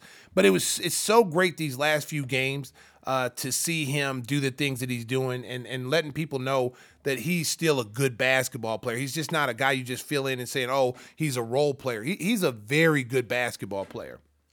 Been a lot of fun with him and Lauri together at the four and the five. A lot of space. He's rolling, spraying passes. He's, he, they're they're fun to watch when they play that way. Yeah, they are. He was like plus 18 or something last night with him being on the floor. So he's he's a positive uh he's a positive impact when he comes to the game. I'm glad to see him get off. And we had him on the interview yesterday and we interviewed him after the game and nobody had a beep button. He was just cursing. I'm like, "Okay, is anybody going to beep any of this out?" He was just he was just going it was unfiltered, but it was raw and it was funny and it, we had a good time with him. That was great. That's great. Well, I'll I'm tell glad, him you said what's he's getting up. some I'll love. tell him you said what's up. Yeah, the shackles have been Good. taken off. Jim Boylen's shackles are gone. Now he can be free yeah, in, he's in free. the Billy Donovan offense. Free at last. Zach, thank you so much for joining us. People follow him on all the various ESPN platforms. The great Zach Lowe on the Gimme the Hot Sauce podcast. Coming up next, we go off the wall with Stacey King. Hey, we want to welcome a brand new sponsor, our initial sponsor here on the Gimme the Hot Sauce podcast, the great Bubble Up app. We use it preparing for every show, organizing our files, our stories from around the NBA and around the sports world. And we, we're digging into the Bubble Up file for some news from the world of baseball. And this is one of those strange seasons where, because of the pandemic, there's been some talk that Major League Baseball was going to try to push back the start of the season for a month, maybe to try to get some more fans into the stands for the start of the regular season. But the Players Association, it seems like in baseball, the Players Union and the owners always go head to head. And the Players Association said, not so fast. We don't want the commissioner to have the ability to cancel games and reschedule everything. So they said they want to go business as usual, which means pitchers and catchers will report in just a couple of weeks and then it'll be time to start a 162 game season. Hopefully, at some point this summer, we can get the whole gang out uh, to Wrigley or Guaranteed Rate and have some beers and enjoy some baseball, right? Yeah, um, but that did come down a couple days ago. They're going to start a little bit later. No, April. they're not.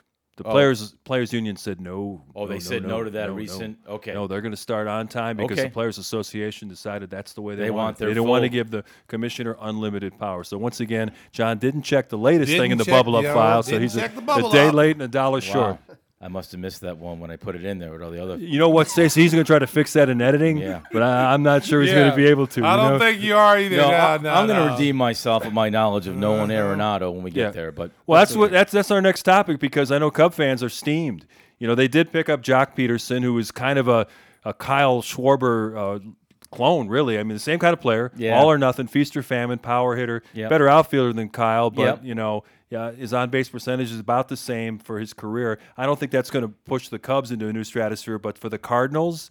First, they got Paul Goldschmidt a couple of years ago, signed him to an extension. Now they get the Gold Glove third baseman Nolan Arenado, who is one of the best players in the game that people don't know because he toils in Colorado. Stacey, that's a pretty nice move for the Cardinals. huge, huge. It takes them to a different level. Oh my goodness, it's why most teams are sleeping. The Cardinals are trying to get better, Yeah. and the Cubs. Doesn't it feel like the Cubs are going in the wrong? Like they they reached the mountaintop and it's just been kind of a slow. Now it's starting to accelerate a little bit when they're talking about bringing in Samardzija and Arrieta. And think about Kris Bryant, where he went, college player, minor player of the league, and a rookie of the year, MVP. They won the World Series. Last year he's 0 for 8 against the Marlins. It says he's enjoying baseball like he used to. Like what what's going on with him? Because I mean, I think the injuries have kind of caught up to him. You know, he was a product of, of you know, a, kind of a stage dad. His dad played minor league baseball, Mike, Sox, yeah. and he had him in the basement hitting baseballs around the clock. And I think that, you know, he's had some shoulder issues. I just don't know if he can ever get back to being that power hitter. Now, now I'm not saying he can't be a good productive hitter, but I think the power is pretty much gone for Kris Bryant. Yeah, well, I think he needs to get in the weight room, as far as I'm concerned. Because, I mean, I'm sorry, but Hey, Kris, welcome to the show. Yeah. Please come on in. That guy right there is talking about you. hey, I, I love his game. But I mean, if you look at guys, you watch Nolan Arenado and see how that guy's built, and a lot of the guys are, you know, Paul Goldschmidt you just mentioned. I, I don't see it. Uh, I don't. I mean, he's a phenomenal hitter, and he had amazing year in 2016. But he's broken down a lot, and I think you know he's a young guy. So you know, like I said, maybe I'm, to. I'm just, you know, what happened to the Cubs? I mean, they they were a team that you thought was going to go to the World Series multiple times Right. with the Yeah. roster Right. that they had put together. Guys together. didn't develop. Their their core group of guys at the key positions were basically babies, and they've went to one World Series. I Yeah. mean, and they haven't been back, and they just haven't looked the same. You know, I, I felt the year after they won the World Series, because I know, because this is what happens when you win a championship. Okay. They're a little bit different, though, because, you know, it was over 100 years. And so they were partying for all the people who missed 100 years before. Oh, yeah. Oh, yeah. Okay. But what happens is, is there's a carryover.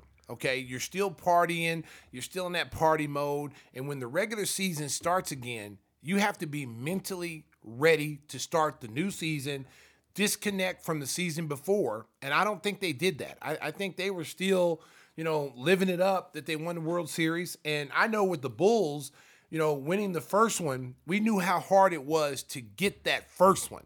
And now we know what it takes to get the second one.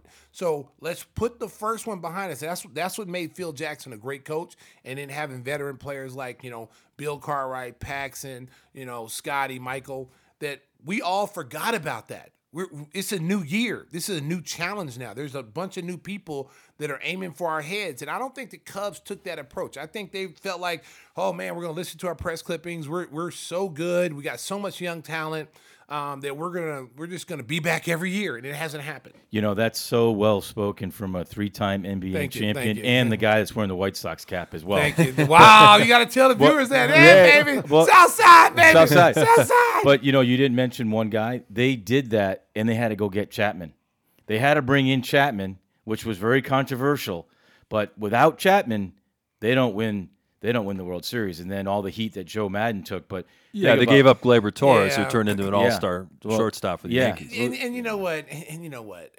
L- Losing losing Maddon, I thought, you know, he took unnecessary blame. Yes, he did. He took unnecessary blame. I mean, you take a team that wasn't a winner, that's never won anything, and then you turn him into an elite baseball organization in, in such a short time. That window that he did that was very short. And I'm gonna give Theo Epstein a lot Oh, of credit too. him a lot of you credit. bring him over and he turns your whole program around because before he came, I mean they had no they had no minor league, had no they got they had nothing. They weren't getting anything. They were they were paying you know, like uh was it Soriano, the kid from New York, Soriano? Alfonso Uh, Soriano, yeah. Paying him like like he was a, a 120 yeah, yeah. Yeah, it was the money, desperation. the Yeah. money was not spent well. Yep. And and the results showed that. And Yep. then once you bring in a great GM, you hire a coach who's good with young talent because you remember what Maddon did with Tampa Bay. Yeah. He had that young that Yes, young squad. and Went he to the World it- Series. Made him made them winners. Yes, he did. So he has a history. And I thought he took too much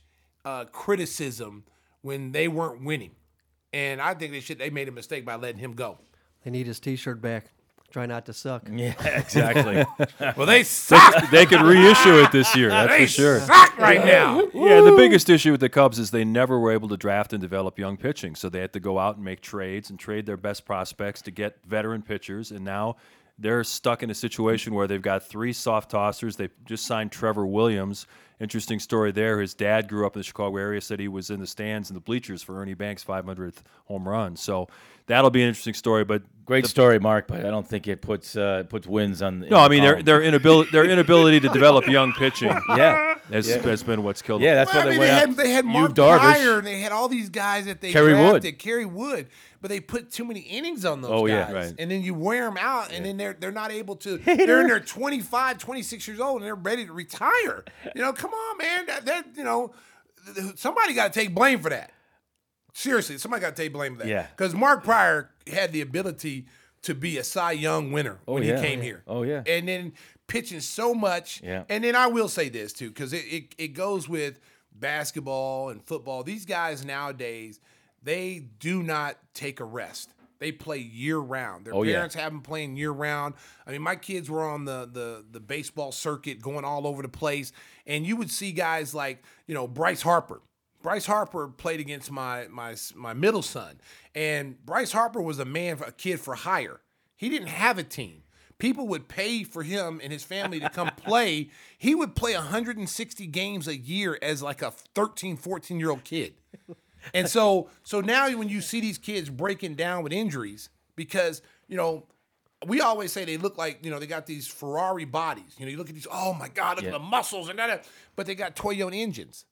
You know, you go back to the 80s and the 90s, guys were guys didn't break down. They were thin. Guys guys played through pain. Guys played, you know, nowadays people say you're crazy if you're playing with a with an injury, yada yada. No, guys were tough. Guys didn't miss games. Like when we won championships, we had the fewest games missed in that stretch run of three straight championships. We didn't have guys missing games.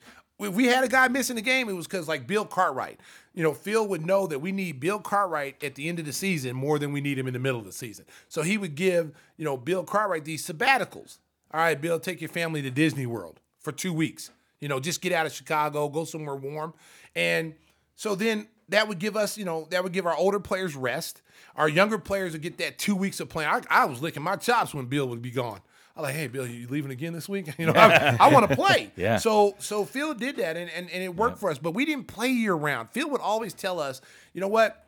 When you come to camp, you know, when season's over, don't pick up a basketball, don't even come in the gym for about a month.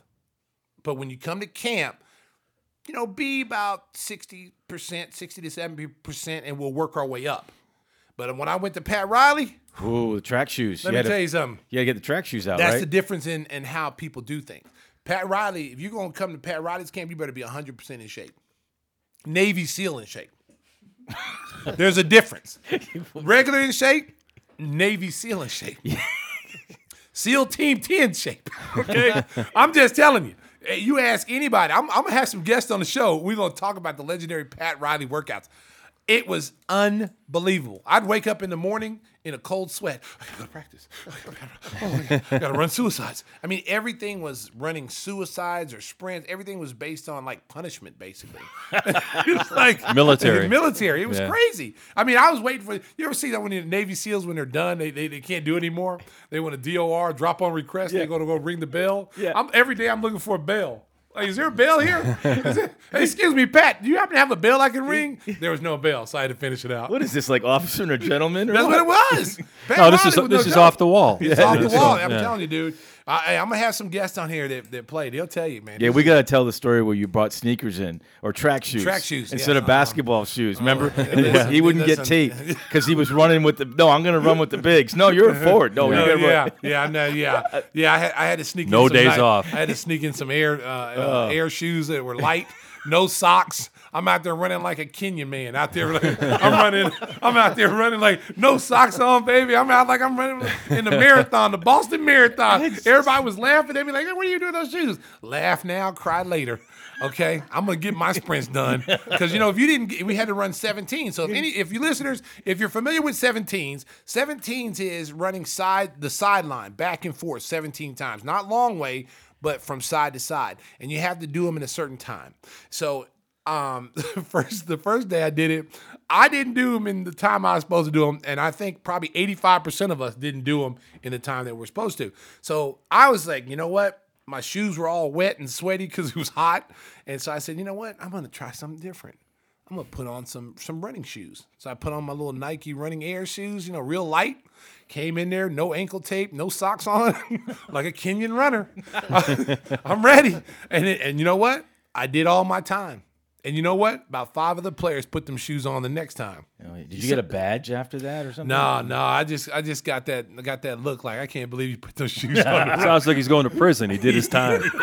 it, was, it was- it was prison. so you, you brought your own shoes, but that, that leads us into our next topic because we understand that, that when you go to the health club or anywhere else, you, you bring your own towels because you have a strict adherence to the guy code. Okay, listeners.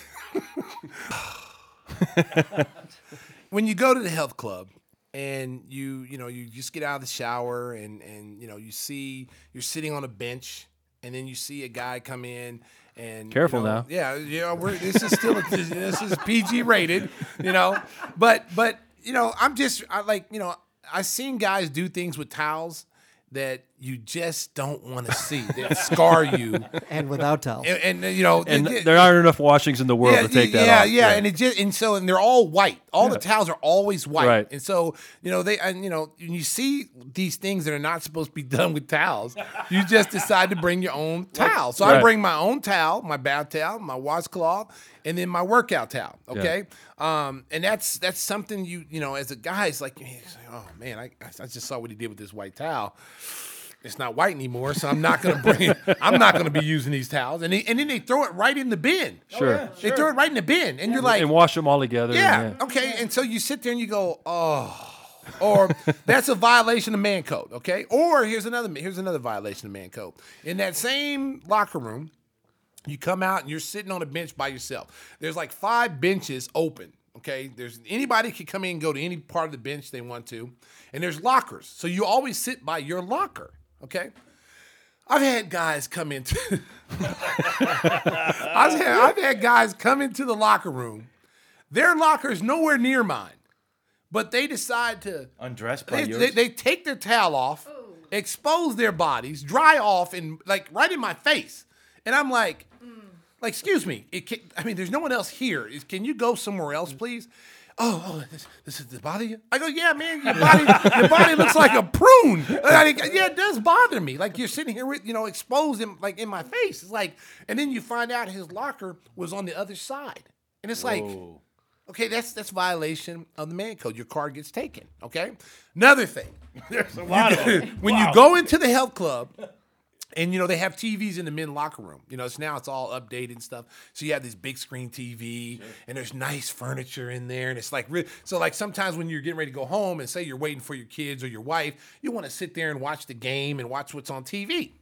Never again will I ever sit in there and watch any games in the leather oh, chairs. I know these are nice leather chairs. Okay, so when you walk into this, I'm not going to tell you what health club is because you know what it is. Okay, but you go in the health club and these nice, beautiful plush leather chairs, and then you see some hairy, naked guy sitting butt ass naked in the chair, sliding around on the leather, sliding around, and then looking at you, and he'll ask you this question: "Oh, would you like to see something else?" Like I'd like to see you get your ass out that chair and go put some clothes on. That's what I wanted you to see, okay? I don't want to see anything on the TV. I want you to get your ass off there, your hairy naked butt, and go put some clothes on. That is a violation. But don't go code. blow dry it and put your leg up on the counter. you don't need to see that either. wow. I've seen that.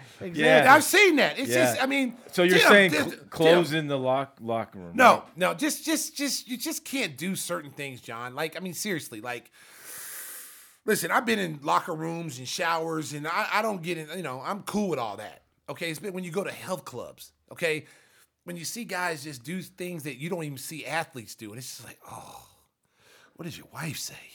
Like, you just gonna throw that back in the bin? Like, just throw it in the trash. Maybe that's why they're at the health club. Uh, you know what? Southside Susan comes in on the side over there. She sneaks in. Tim, is there any violations that you would say that you don't like to see? I- I've seen so many. If we're just talking about the health club, that's a long, long list. So we, we've seen some pretty bad things over there. But uh, how about just how they abuse some of the amenities up by the counters? Uh, sort of some of those lotions aren't supposed to go in certain spots in, in, in, in public view. What, what, what health club are you at? Yeah, same. How are you at Mitchell Brothers? a minute. I think he's got it I'm confused pretty for sure another we're talking story. about the same same place. But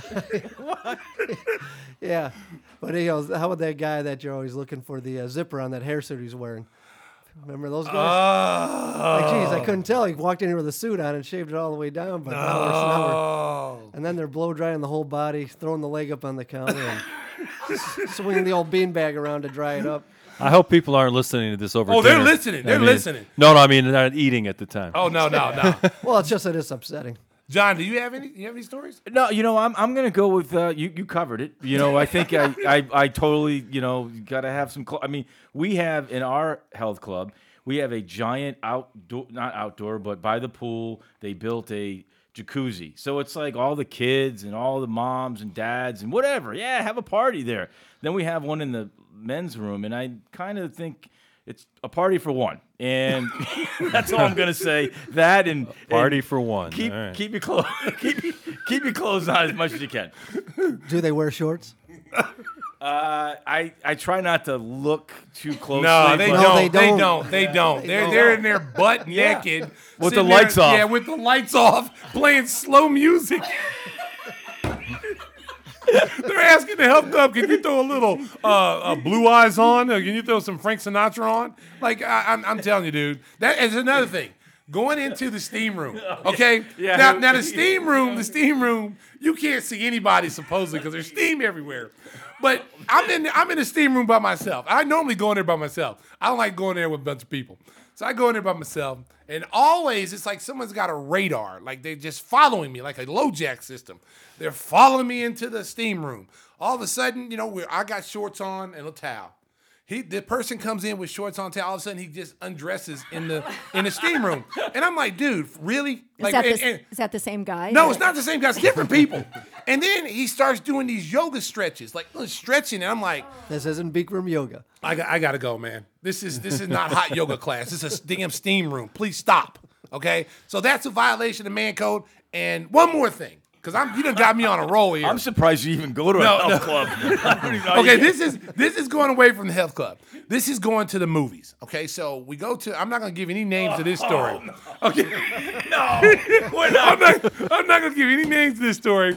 The names are being protected. Okay, I'm not giving out any names. But so we go to this movie in uh, Cleveland, uh, Ohio, and uh, it's in a mall. So we're we're gonna be playing the Cavaliers or whatever. So we go to these movies. We're bored in Cleveland.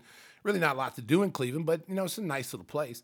So we go to this mall. We go to the mall and we go to a movie, and the whole theater's open. There's seats everywhere. Okay, man code violation again. So we go in to sit down. Okay, so since the theater's open, there's got to be seats everywhere. You don't have to sit. Like if we all went to the movie, I wouldn't be sitting arm to arm with you. Now, if it was my wife, I'll sit next to her. Okay. Oh, that's good. That's good. Yes, yes. That's the, that's that's what you want. You want to sit next to your girlfriend or your wife. You don't want to sit next to a dude when there's like hundred seats open. So it's like okay. So you sit down. I'm ready to watch the movie. I got my, my popcorn in the hand, got my drink, whatever. All of a sudden, this person sits next to me. I'm like looking at him like, really? He's like, what? I'm like, you're gonna sit here? Yeah, this is a good seat. I want to sit. I'm like, Who's that impersonation? stuff? no, I'm just saying. Hey, son, no, I'm trying to protect the people. This just Oh, my- you almost I- gave it I- away No, I'm just giving it. I'm just using the voice. So, so y'all trying to get me in trouble. So, so I go, what are you doing next to me, man? There's like all these seats. this is a great seat right here. I just really like this seat. I'm Goodbye. so so I go, I go, hey man, you're violating the man code. You can't sit here. And so he's like, really? And I go, yeah, you can't sit here, man. There's all these seats. Go, go, get away from me, man. For somebody thinks we're here together. And you can't eat my popcorn. yeah, yeah. And that's another thing. Don't reach for the popcorn. Hey, do you think we could get a list? Because if you know, I want to make sure I don't violate any man. You know, there's so many. Yeah, rules. there's there's so many rules, man. There's simple rules though, John. But Stace, did you pull his card after that? Yeah, it got revoked. He- he's not gotten it back since. What about the woman's code? Oh, I don't know if I go back to the health club. There, um, Yes. at our club, I there's certain people you just don't want to see naked. Do you know what I mean? and it's like just too much. And now I go in there and I see these people, and I'm sort of like cast my gaze down to the floor, you know, because I'm like, oh, you can't get that image out of your brain. You mean people that work at the front desk? It's true though. It's true. It's true. true. It- I'm telling you, it's hey. Just like when the guy, you know, drops towels, starts stretching and you know drying off in front of you, and there's like all this room to go do this somewhere else, and it's like, come on, man, I, really? Sometimes I think it's me though, because people just they walk in, drop the towel, and they're just, fic, you know, It's not just drying you, their hair. Southside. And I mean, me, like I go in the, the stall and I'm trying to change my clothes. Like I don't know. Oh, You can't or, or, unsee it. no, no, or like when you go into a urinal. And you're, you know, a private moment. You're just, you know, you're doing what you got to do in the urinal. The guy comes right next to you. There's like five stalls that he can go to, and he comes right next Yeah, to that's you. a big violation. And then he starts talking to you. it's like, it's like, hey man, what do you, what do you think the team's gonna do this year? I'm like, dude, I What did that guy sound like? I, I'm not, hey, hey, oh, hey, hey, what's good? Hey, I mean, the guy sitting there. I mean, you know how uncomfortable that is. Is it the same guy? No, it's not the same guy. But but you know how uncomfortable that is when you when you're in there and it's like there's like five six stalls and I'm I mean I'm on the stall by myself. And the guy comes next to me and he's you know I'm trying to act like I'm not I'm looking over here like you know leave me alone. And he's like hey how you doing what's going on Maybe you should just go man code. no trust me trust me I did say that yeah, yeah, I did yeah, say I did say man you're violating the man code you mind moving over a little bit just a little bit two All right, stalls so we'll two try, stalls down We'll try to get all those violations posted on the website. But uh, coming up next, we're going to go rapid fire. The Super Bowl's coming up on Sunday. That's next on Give Me the Hot Sauce. It's time for rapid fire. We're going to focus on football and what a trade happened over the weekend. We're thinking that trades can't happen until the start of the new league year. They can't be official until then. But the Rams and Lions got together. Matt Stafford, who Bear fans know very well, headed out to Los Angeles. Jared Goff goes to Motown, and some number one draft picks exchange hands as well. Stacey, what's your read on that deal? big time trade. Um, I, I didn't see that one coming. I didn't even know they were discussing that. And and for Jared Goff to get traded from the Rams, I mean, they must have been really sour on him. Oh, yeah. because Oh, he's a time. young quarterback. They went to the Super Bowl Went a to the couple Super years Bowl a ago. couple years Might ago. have cost him the Super Bowl too.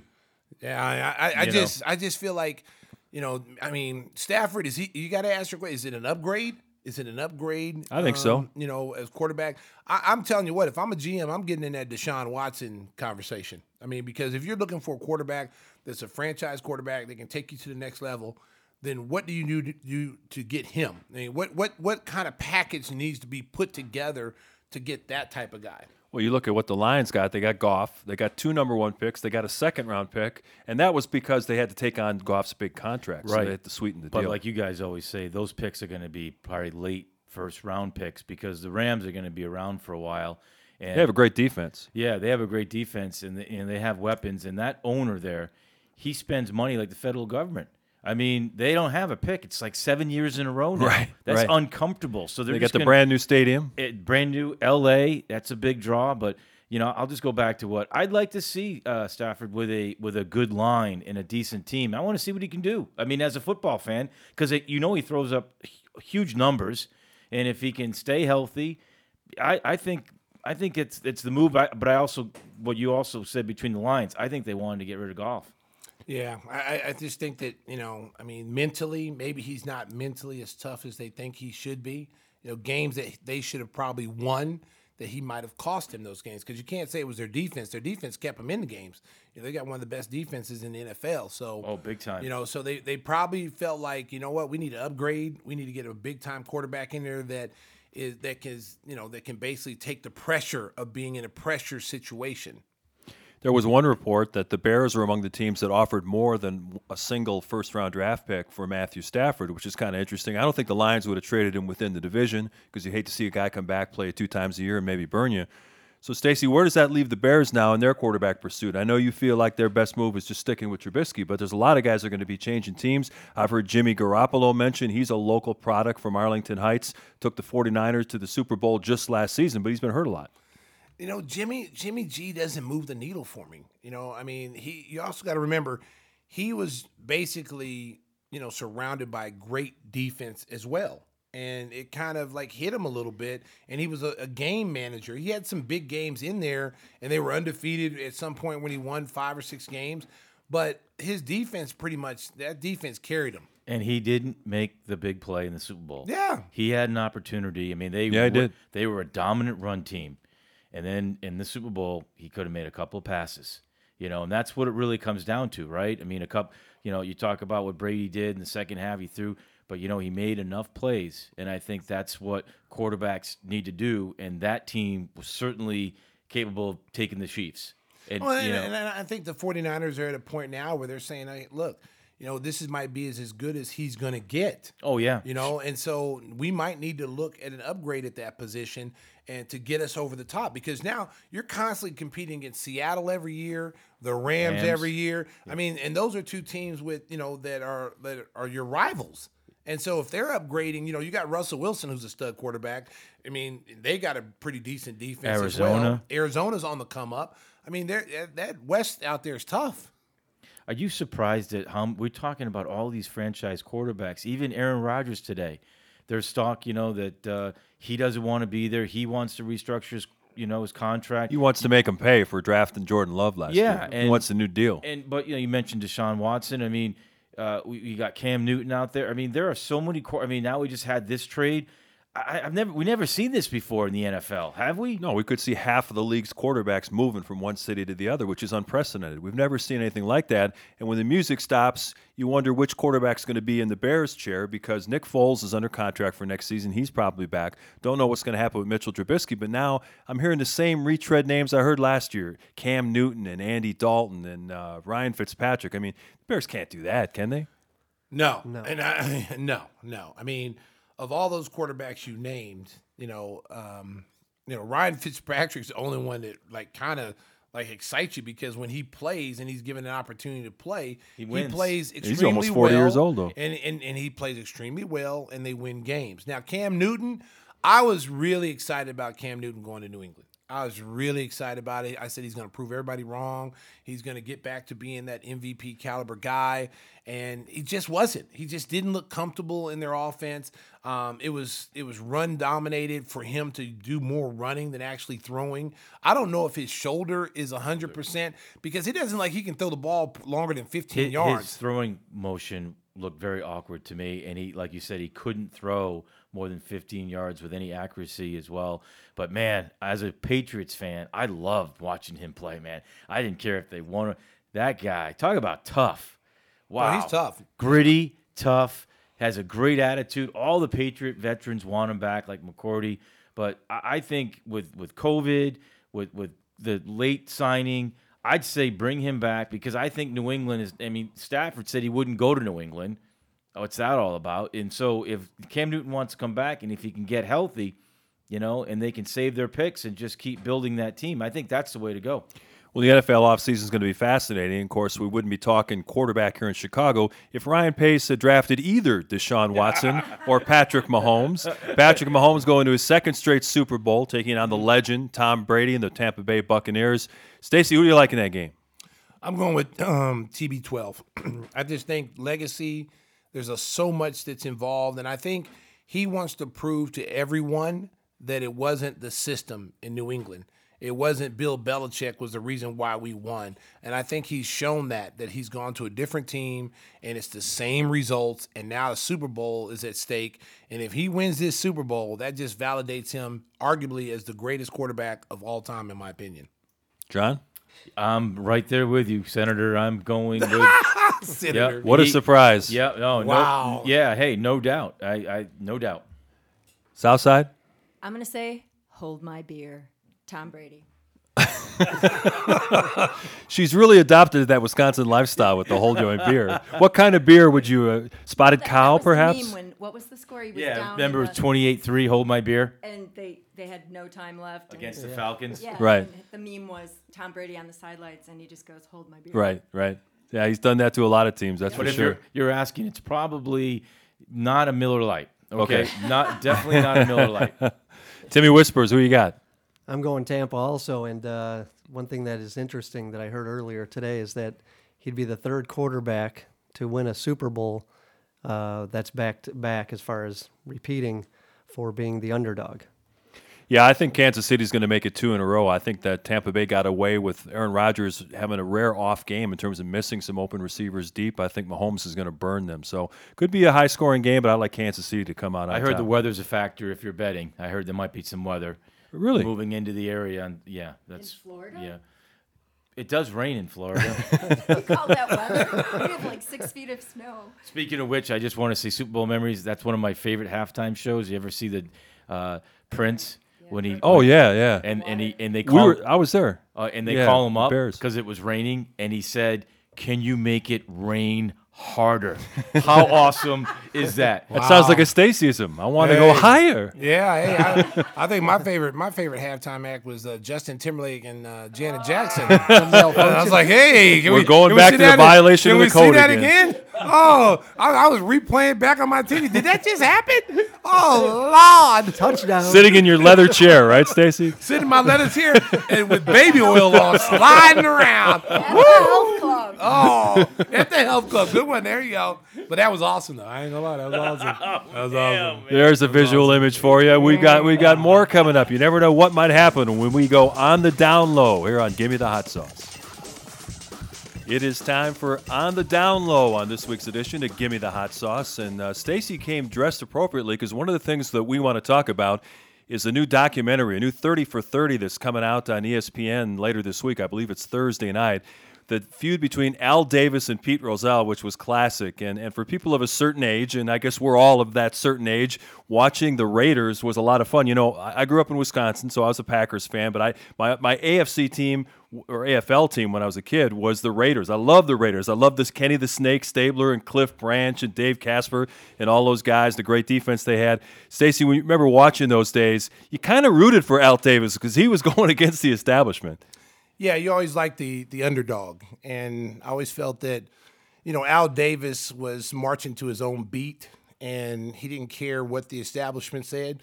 So I'm always going to side with the guys who are different. Um, and he was really different, and um, you know, it was it was uh, he went through a lot of stuff, probably cost himself millions of dollars, but he had a point. I mean, he believed in what he was doing, and it paid off in the end. I tell you what, I, I love the Oakland Raiders. I didn't like the Los Angeles Raiders as much. That, that's back when uh, Marcus Allen was their star running back. They went to LA for a number of years, and then they left. The Rams left, and all of a sudden, Los Angeles had no teams. That was quite a weird chapter in NFL history. And now Los Angeles again has two teams: the Rams and the LA Chargers. Well, I mean, I think for me, you know, I'm a big football fan. So for me, just seeing that shield, you know, uh, Yeah. growing up, you know, kids in the inner city. You know, rap groups used to wear it. NWA used to use the Raiders emblem Yeah. um, for them, and that's how. I always thought it was cool because it was like you know the silver and black, Silver and You black know, attack. Yeah, it was it was it had its own identity. And they would come out to that song, da da da da da da Yeah. da da. That's da. Ra- I mean, that- Raider that's, theme. That's what Raider theme NFL's all about. 201, the Yeah. NFL films. I happen to work for the Raiders. You guys probably heard some of the stories I've told Oh, you sure. about Al, the Maverick, the innovator, drafting guys like uh, Art Shell Mm-hmm. out of Maryland, Eastern Shore, and Gene Upshaw, who anchored that line. Six, three Super Bowl wins in six years. Yeah, it's going to be a great watch. To Yeah, I'm looking it- forward to seeing that. Seeing some of the old tape. Uh, Daryle Lamonica, the Mad Bomber. Mad Bomber, yeah. Ghost Yeah. of the Post. Yeah, just Clarence Dave Davis. Casper, Ooh, Ghost of the you know, Post. Lester Hayes with the stickum. That's Yeah. right. Just go deep, baby. Fred Biletnikoff. Oh, Just win. uh, Branch, uh, Cliff Branch. Cliff Branch. Yep. Oh man, I Yep. mean, the assassin, I mean, Jack go, Tatum. Yeah, I mean, you go down Ted Hendricks. I mean, you look at all some of the great players that played for that organization. Man, they have a long list of all pros and Hall of Famers. Lyle Alzado, at the end of his career, played there too. So Lyle. Hey, I don't know if this qualifies as on the down low, but it is a special occasion. Uh, we missed it last week. We did. Uh, We our did. guy Stacey King celebrated a birthday. Belated happy birthday to Stacey King. What'd you do to celebrate, Stacey? You probably worked, huh? Well, yeah, I was, and I was off on Friday, and uh, it kind of one of those situations of being like, um, I'm like, I'm like a vampire. You know, we stopped celebrating birthdays like at 32 years old, so I could probably possibly be as old as Neil Funk right now. Well, I'm way ahead of you, so I, cele- I stopped celebrating a long time ago. Hey, and in honor of your birthday, we got a special guest here on Give Me the Hot Sauce, an old friend of yours from Los Angeles, John Q. John Reynolds. Q. Reynolds is going to be on the show. and, and I Oh, guess Jr., what's up, baby? I guess he has a special story about a birthday cake uh, in the past. What's going on, my man? you know, I didn't have time to get you anything for your birthday. I didn't want to send it, so I got you some tuna and a cookie. I know Jolly Rancher, so I had to get this, buddy. oh, hey, you know what's the thought that counts, Jr. Man, how you doing, brother?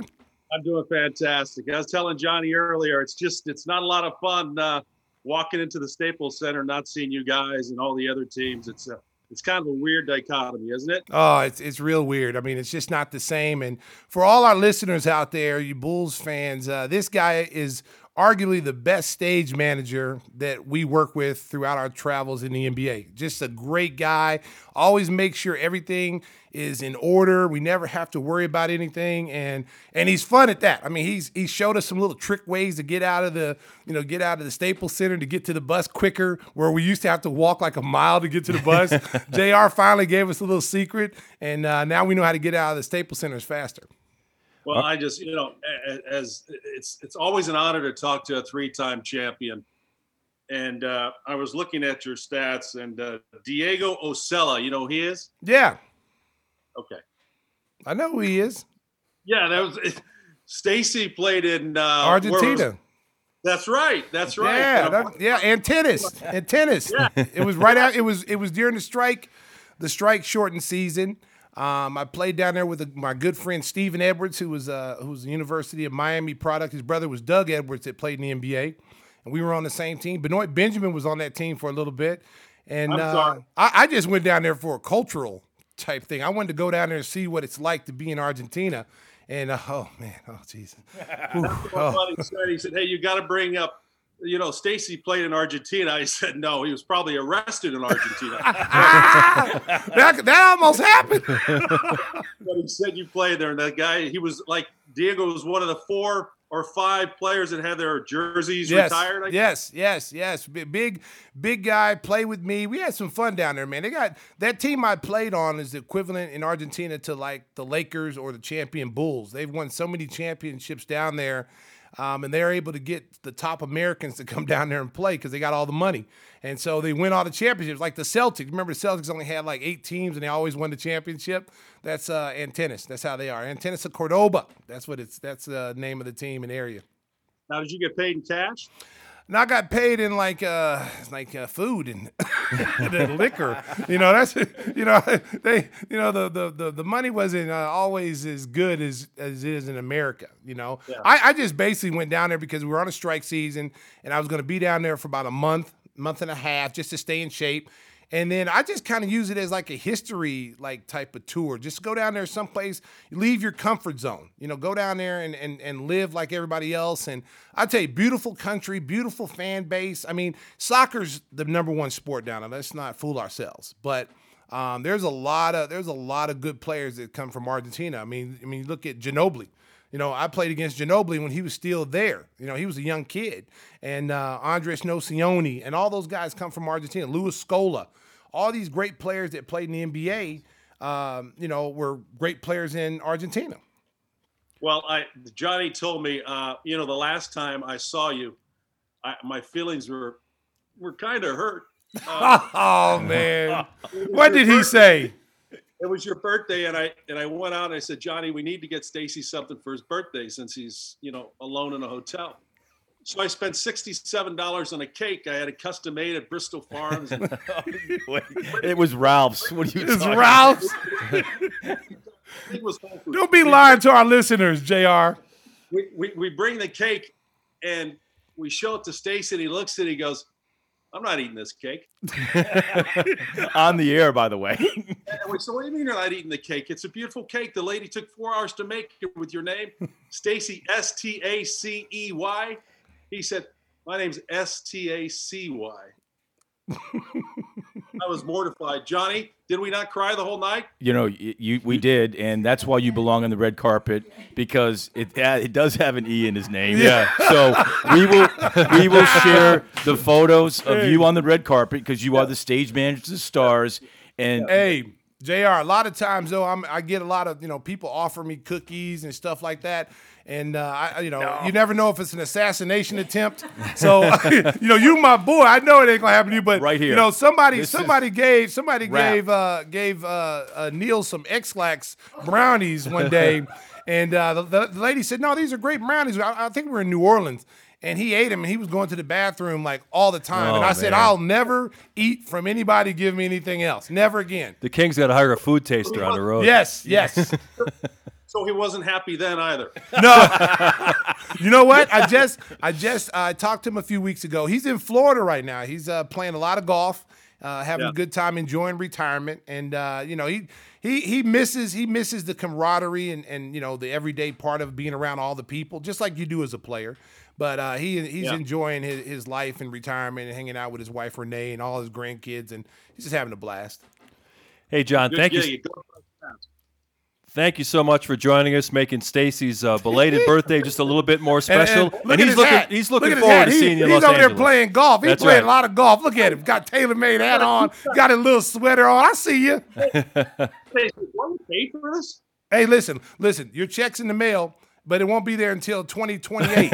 okay. right now we're on a budget, Jr. Uh, we can we can send you some gummy bears though. We got some Haribo Coca Cola Yeah. gummy bears that we send all our guests. or some Yeah. mixtapes, right? You still have those mixtapes?